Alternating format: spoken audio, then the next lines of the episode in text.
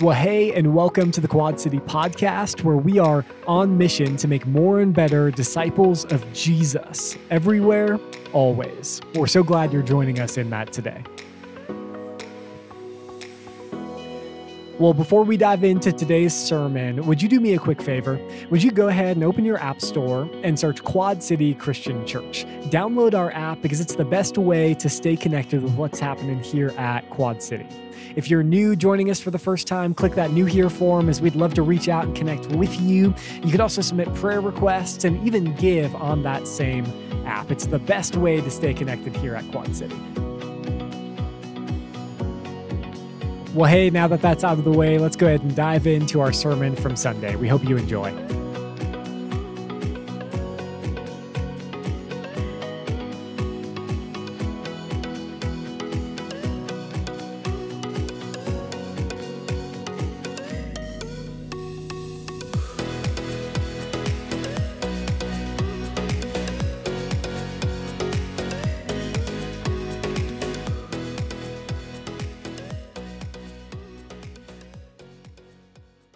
Well, welcome in. I hope if you walk away with nothing else today, that these stories that we're hearing like this are why the church is so worthy of whatever investment that we can put into it. The local body of believers, it's worth it. Like you hear the story of this wonderful lady in her 60s adopting four kids.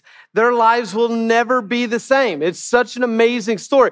And it's a story that another chapter got added to it today. Uh, we shot that video several weeks ago. Um, and then over the last month or so, those kids have been taking their own steps toward Jesus. And today they were baptized at our eight o'clock service. So, yeah.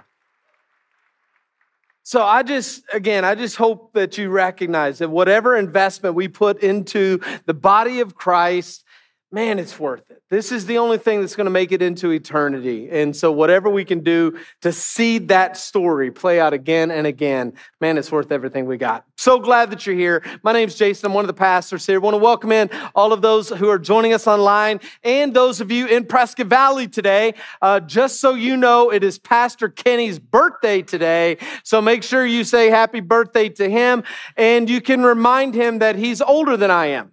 So, that would be really great. He loves to hear that although I do have to say it's it's really more of a dig on me because I look way older than he does. So that anyway, happy birthday, Kenny. Glad to have you with us and glad all of you guys are here in Prescott. Uh, we're continuing today this series that we started last week that we're calling Excel. And if you missed out of last week, then I really, really, really want to encourage you to go back and at least watch the vision video that we put out. So you can find it on your app is the best place. Just pull up your app. It's first thing on your dashboard. But I want to make sure that everybody understands what this season is all about. As we shared with you last week, Excel is a two year journey of discipleship that we are embarking on as a church, where each of us are choosing to take a step to grow as better disciples of Jesus. Because as our mission says, we are called to become, to create more and better disciples of Jesus. And as we become better disciples, it fuels us to make more disciples. So here's what I want you to hear as a church. What you and I do over this season, over this next six weeks, that's going to spill over to the next couple of years, will propel our church into the next few decades. We have before us an opportunity to literally take ground for the kingdom of God and create an outpost of ministry that can be leveraged to make disciples for decades to come. So, again, if you missed out on what it's all about, please go check that out today. I want you not just to understand this opportunity that we have, but I want you to get excited about this opportunity to impact not just hundreds, not even thousands, but literally, we have the opportunity before us to impact tens of thousands of people with the gospel through the result of this Excel season. And that's not an exaggeration. Like, I hope if you've been around for a little while, you recognize I'm not a hype man. Like, I don't just get up here and try to hype people up. That's just not what I do. Um, those who know me best know that I am much more of an Eeyore than a Tigger. Okay? Like, I am a natural born pessimist. I am a gifted killjoy. I am a certified professional skeptic. Like, if you ever need anybody to shoot down your dreams, I'm your guy. All right, that's what I do. And yet, with all of that being true, here's what I believe the kingdom impact that stands before us is greater and grander than I think most any of us can imagine. And the ripple effect of what we are embarking on has the potential to change eternities. And we should get excited about that. But it isn't going to just happen. It never just happens. There's not like this magic wand that we can wave and it just all comes to pass. We have to step into it. We have to seize the opportunity. We have to be willing to do the hard things and pounce on this moment with all the gusto that God gives us. And it starts in the same way that every great move of God always starts. It always starts with God doing something in us before he ever does something through us.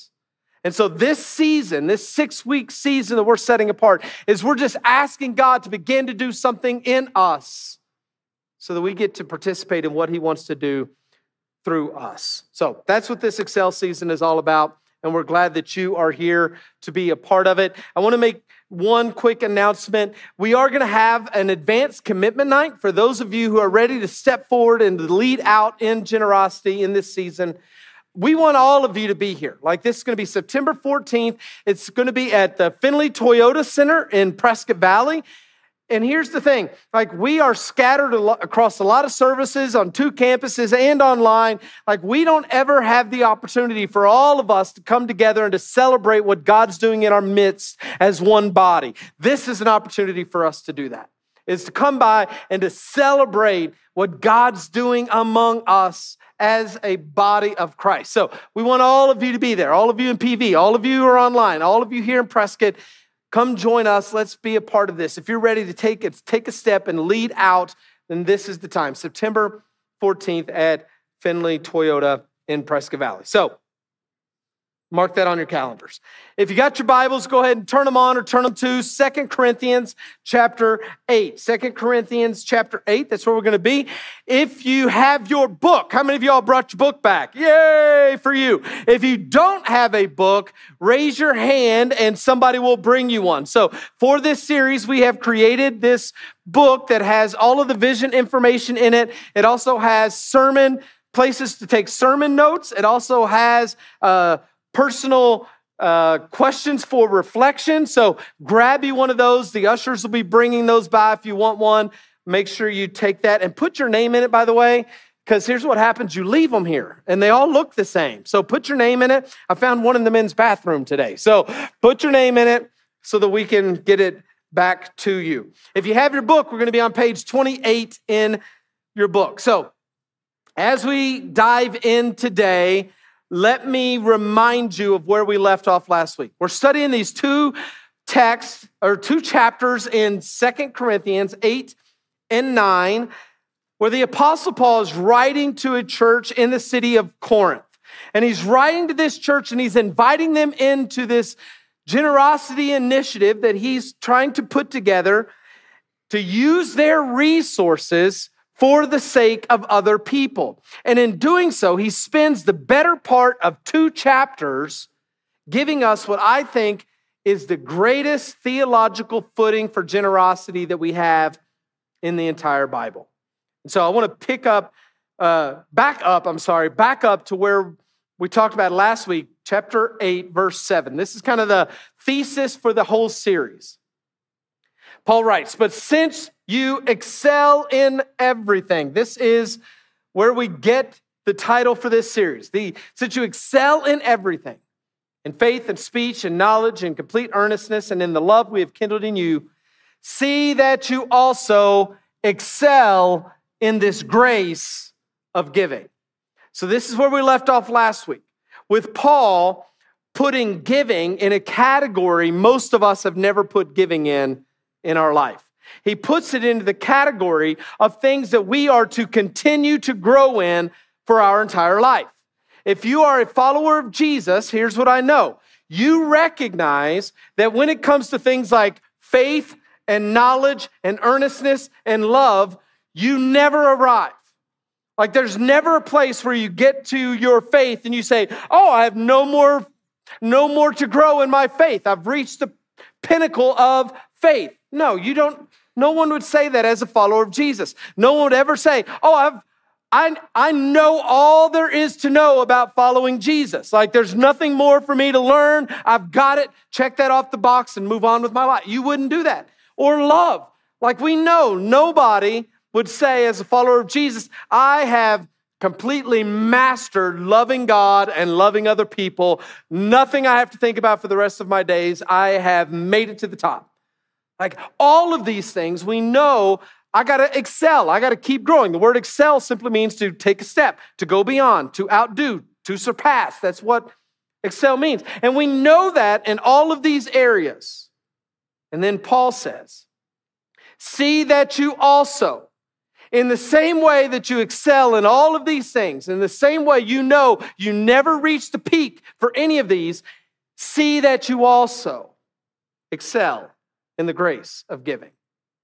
In other words, we are to look at generosity in the same way that we look at faith and knowledge and love and earnestness and recognize that this is something that we never arrive at. Here was our takeaway from last week. When it comes to generosity, we never arrive. There is no amount, there is no percentage that we get to where we can say we have arrived and we can check it off the list. But it is something we are to intentionally continue to grow in for the rest of our lives. So, this is where Paul starts this conversation by putting giving in a new category. You and I haven't arrived. Wherever it is you are in your generosity journey, you have not arrived. There is a step for every single one of us to take. So, with that understanding, let's dive into our text today, which is literally just the next couple of verses. So this is verse 7. Here's verse 8. I am not commanding you. That's good news, right? Like he's talking about generosity, ah, but I'm not commanding you. I'm not commanding you. Now, this is huge. I know for some of you, you think about giving, specifically giving to the work of God. Like you've been told it is a command, and you've been berated with this idea bludgeoned with this idea that until you get this right, or unless you get this right, you can never be right with God. So Paul begins by saying, I, I'm not commanding you. Now, I don't have time to get into all of the other verses in the Bible that address giving and generosity. There are a lot of them, and there's a lot of teaching that God has for us in it. Jesus spent a lot of time talking about it. I don't have time to get into all of those, but for this project specifically, what he's inviting this church into in this moment Paul says, I want you to know I'm inviting you into something. I'm not commanding you to go do something, but I'm inviting you into something. In fact, we're going to see it in a couple of weeks where he's going to say, if your giving is out of compulsion, if your giving is because you've been berated and manipulated, then you shouldn't give. Like that's, he's going to say that. You shouldn't give because because that kind of giving does not honor God. And our generosity ought to honor God. So if you if you're being guilted into it or coerced into it, then you shouldn't do it because it doesn't honor God. And our generosity should honor God. As we said last week, all throughout this text, what we're going to find over and over again, and we're going to see it again today, is Paul is so much more concerned about the heart of the people who are giving than the needs of the people who are receiving. He cares so much more about the heart of where the money is coming from than the need of the people that it's going to. He cares about the heart of these people. And he wants to make sure that their heart is in the right place.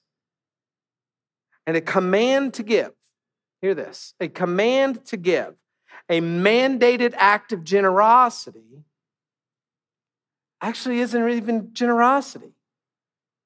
Like, mandated giving is counterfeit generosity. You, you can't mandate, you can't command generosity. Generosity, by its very definition, is going above and beyond what is required. And if you're commanded to do something, you, then it's not going beyond what is required. So it, it can't even be generosity. We're going to get to that even in a few weeks as Paul lays this out for us. He cares about the heart and he wants to make sure that it's coming from a heart that is right. So he says, I'm not commanding you, but there's always a but. I'm not commanding you. Notice it's a comma, not a period. I'm not commanding you, but I want to test the sincerity of your love by comparing it with the earnestness of others. Is that I'm not commanding you, but I am comparing you. I'm not commanding you, but I am comparing you. I'm comparing your love to the love of the people who came before you. Now, this backs us up just a couple of verses where we were last week, where Paul began talking to the Corinthian church by pointing to the generosity of the Macedonian churches. So there are some other churches that are north of Corinth in places like Philippi and Thessalonica and Berea, and they had heard about this initiative that Paul was putting together, and they were so eager to give. Even though these churches were enduring terrible persecution, extreme poverty. They hear about what Paul's doing and they can't wait to give. They said, Please let us be a part of this.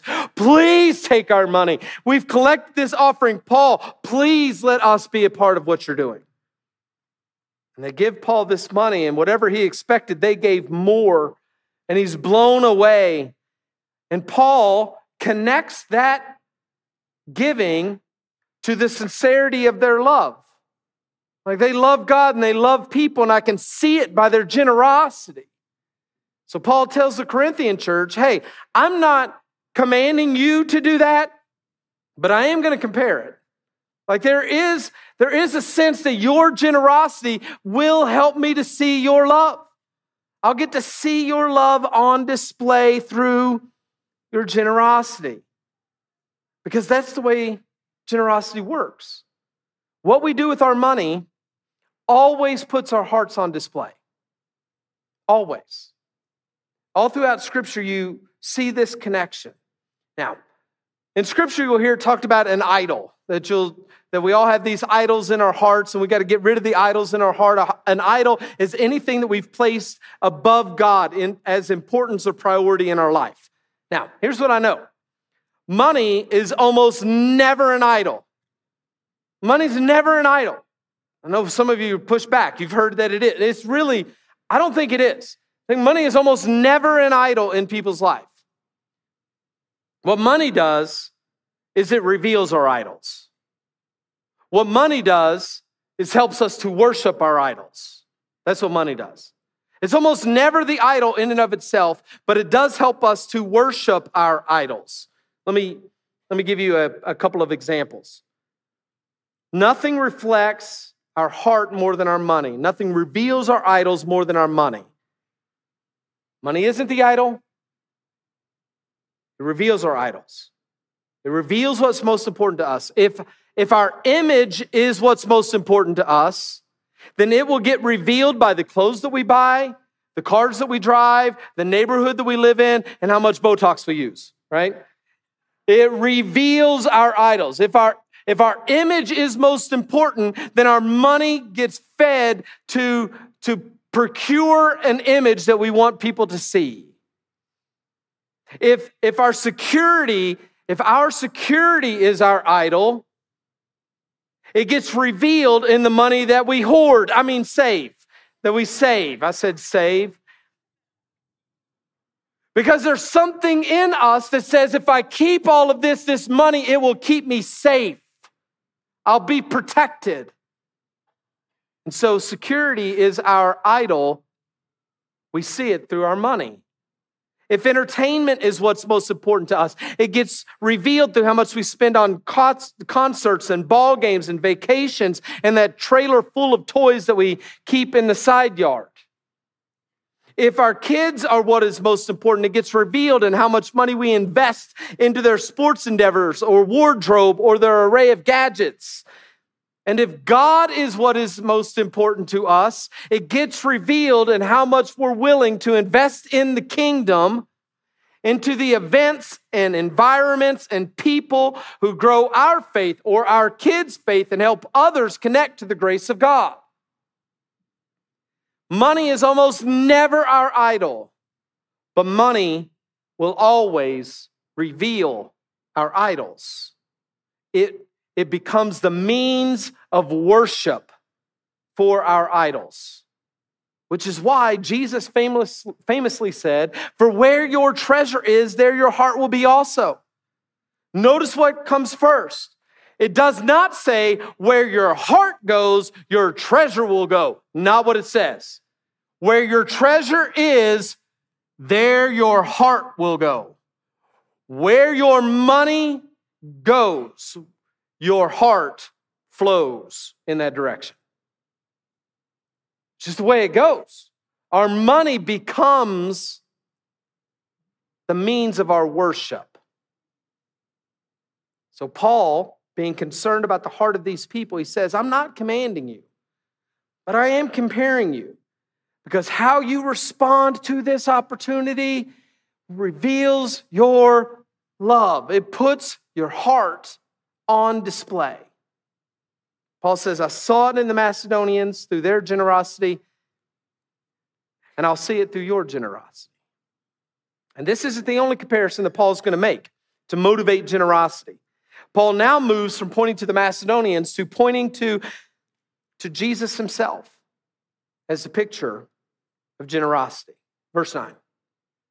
For you know the grace of the Lord Jesus Christ that though he was rich, yet for your sake he became poor. Though he was rich, for your sake he became poor. Now, for this to make any sense at all, we have to recognize the reality that Jesus' life did not begin in a manger surrounded by sheep, shepherds, and little drummer boys. Okay? His existence did not start in Bethlehem he is God. He's always been God.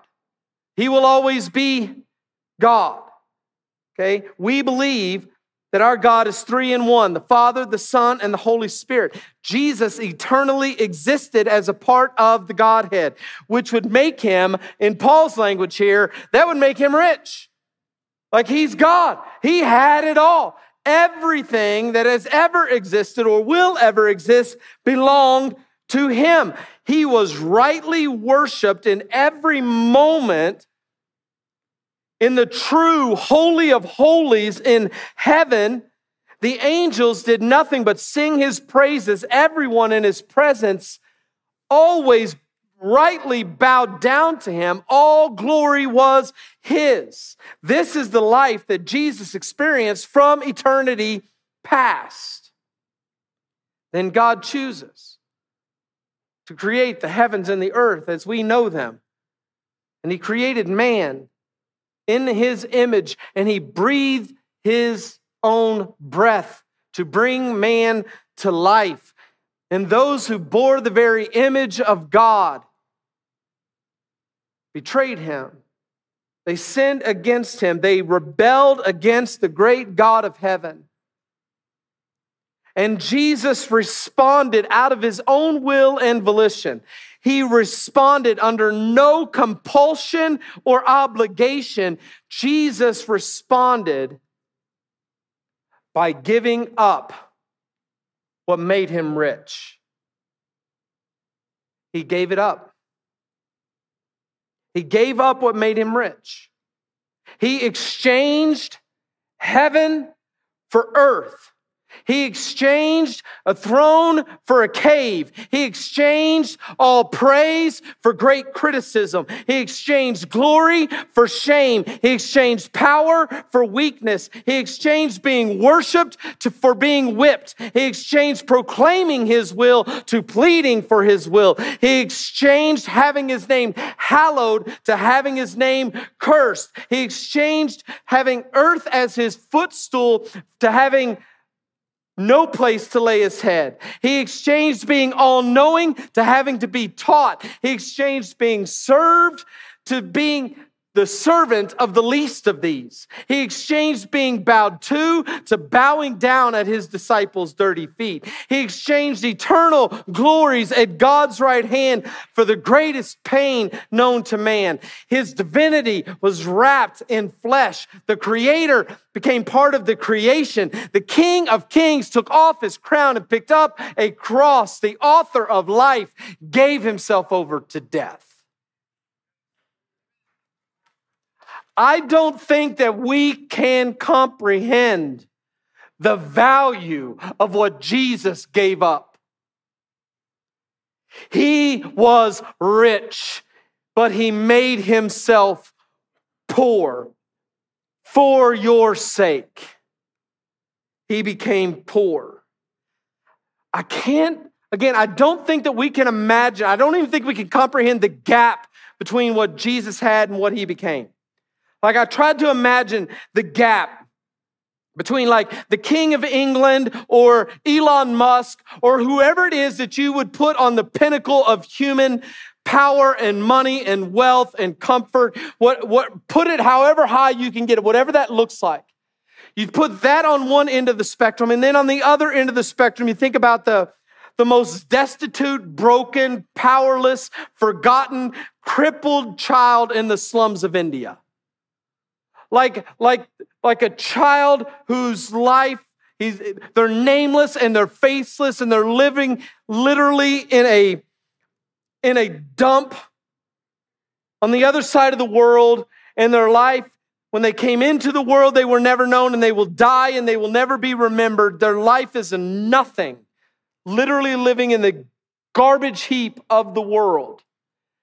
You put those two gaps whatever gap you think from the highest to the lowest, can't even begin to compare between the gap of being the one inside the holiest of holies in heaven, the great holy one, moving from that to literally becoming sin.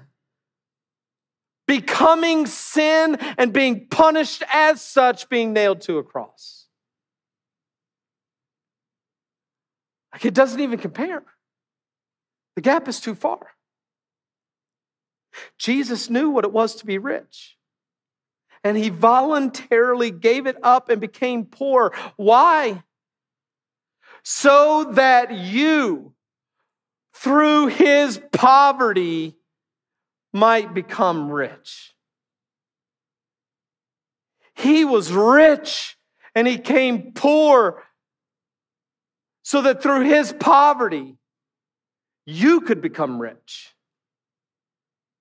He gave up all that was rightfully his so that you could have what should never have been yours. He became poor so that you could become rich. He descended so that you could be exalted. He took on flesh so that you could experience the divine. He became a servant so that you could reign. He was tempted so that you could overcome. He was despised so that you could be glorified. He was shamed so that your shame could be removed. He was condemned so that you could be freed. He became homeless so that you could have an eternal home in heaven. He was separated from the Father so that you could be united with the Father. He was cursed so that you could be sanctified. He was reviled so that you could be redeemed. He was put to death so that you could experience life. Jesus gave up what was rightfully His so that you and I could experience which should never have been ours. and he did it voluntarily. He did it eagerly. In fact, Jesus said it this way in John 17 or John 10, verse 17. The reason the Father loves me is I laid down my life. I laid down my life. I do it. Nobody snatched my life from me. I laid my life down only to take it up again. No one takes it from me. It was my choice. I did it. No one takes it from me, but I lay it down of my own accord. Nobody made me do it. Nobody compelled me to do it. Nobody obligated me to do it. It was my decision. I laid down my life of my own accord. I have the authority to lay it down and the authority to take it up again. Everything he gave up, he gave up of his own accord. And he did it so that you and I could experience something we never deserved to experience. Which is why Jesus is the greatest example for us of generosity. It's no surprise Jesus points to him and says, You should be eager. You should be eager to give up whatever you have for the sake of others because you follow a, a Savior who did that. There, there is nothing that we could give up that bears the value of what Jesus voluntarily gave up. Our willingness to let go of this thing that we think is so rightfully ours, when we eagerly, voluntarily give that up, it is just one small way that we get to honor the generosity of our Savior who gave up everything. Not out of a command, not out of obligation. Jesus was not commanded and he was not obligated, he did it voluntarily. And Paul's inviting us to do the same. We should be eager to excel in the grace of giving because of the eager generosity of our Savior. Like there, of all of the people on all of the planet, the followers of Jesus who understand the grace of God, there should be no people on the planet who are followers of Jesus that should ever, ever, ever need anybody to twist their arm to be generous. Of all of the people on the planet, we, of all of them, should understand the value of generosity because we get to live in our Savior's generosity.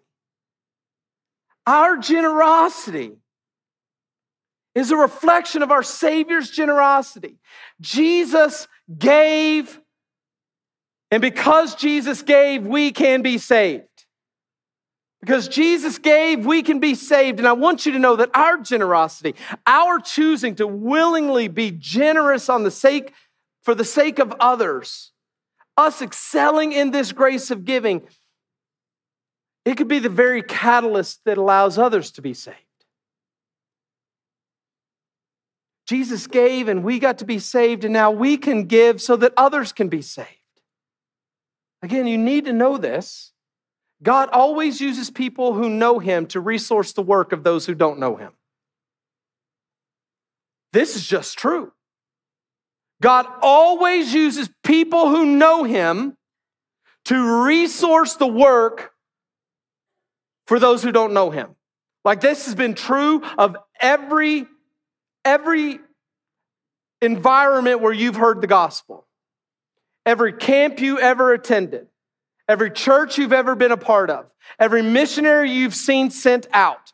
All of those people have always been resourced by people who know the Lord for the sake of people who don't know the Lord.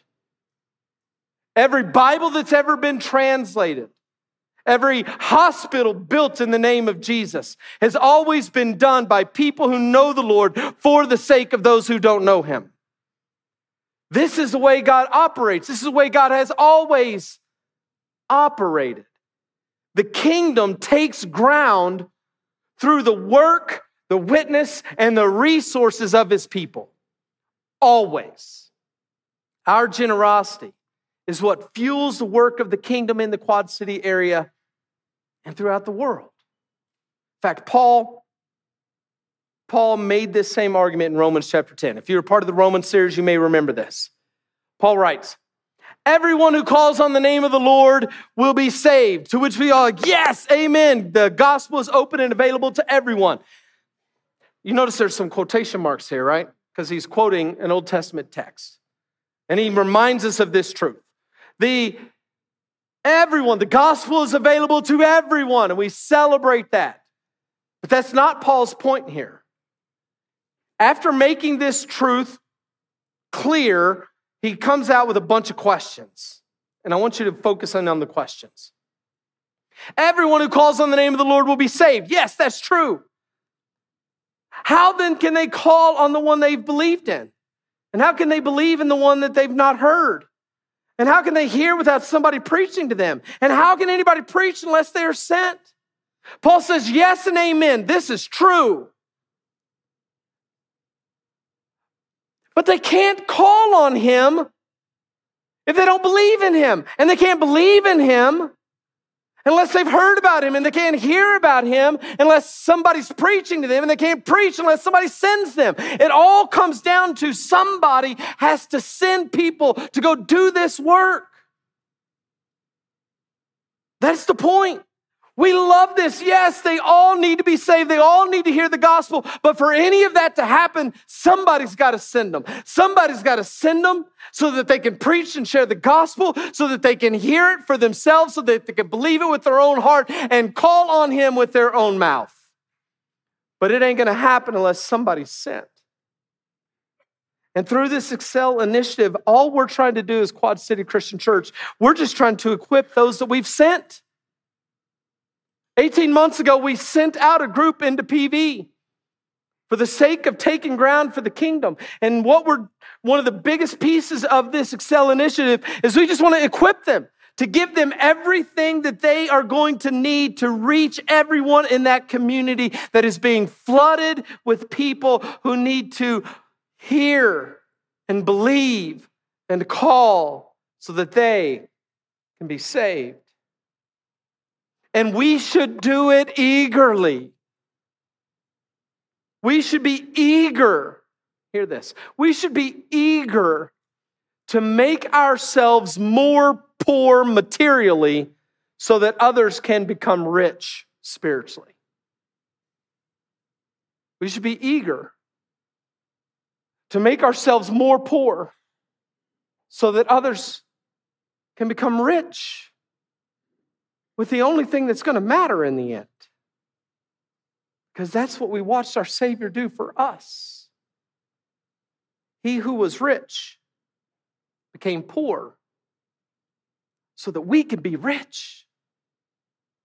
And if we say we follow Jesus, we ought to follow him and do for others what he did for us. Let me pray. Father, thank you for your word. Thank you for the challenge that it is for us. And I pray that you'd begin to stir up in us a generosity that is just overflowing because we are so grateful of, of what you gave up, the value that you were willing to hand off so that we could be rich. May we, as your followers, reflect that same sacrificial generosity. In the name of Jesus, I pray. Amen. Amen. And thank you so much for joining us today here at the Quad City Podcast. Hey, our desire is that we would each look more and more like Jesus every day, week, month, and year. And we know that that doesn't just come from learning more about Him and His Word, but by actually applying it to our lives today. We hope that you take this message that you heard today and apply it to your life in a way that makes you honor Him.